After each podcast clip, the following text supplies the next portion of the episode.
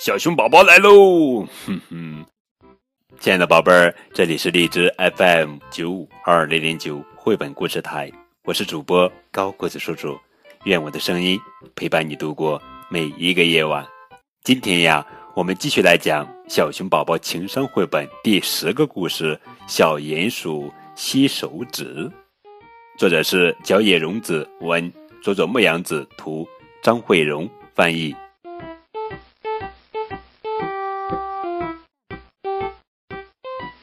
有五只小鼹鼠，它们都三岁了。它们都有一个小毛病，就是喜欢像小宝宝吸奶一样的吸手指。五只小鼹鼠总爱在一起。瞧，它们正在捉迷藏。在哪儿？在哪里？他们都在吸手指。哼哼，小鼹鼠们晚上七点就睡觉了。睡觉了，他们还在吸手指。妈妈马上要生小宝宝了，不要再吸手指了，不然小宝宝要笑话你们的。妈妈说：“不不，手指可好吃啦！”小鼹鼠们一点也不害羞的。吸着手指，小宝宝出生了，真可爱。小宝宝还不知道吸手指吧？我们教他吧。小鼹鼠们说。鼹鼠爸爸为了庆祝小宝宝的出生，吹起了口哨。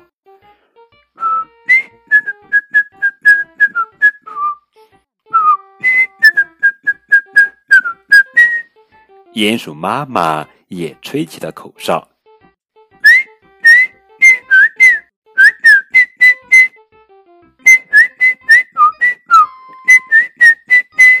太阳公公也高兴地吹起了口哨，口哨声音好听极了。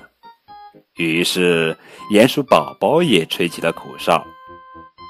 小鼹鼠们吹的可真好听呀！小鼹鼠们非常惊奇。小鼹鼠们也学着吹起了口哨，它们边吸着手指边吹口哨，嘶嘘嘘，声音怪怪的。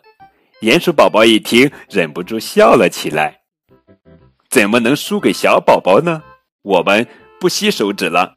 小鼹鼠们朝着天空一块儿使劲地吹起了口哨，大家一起吹，好听极了。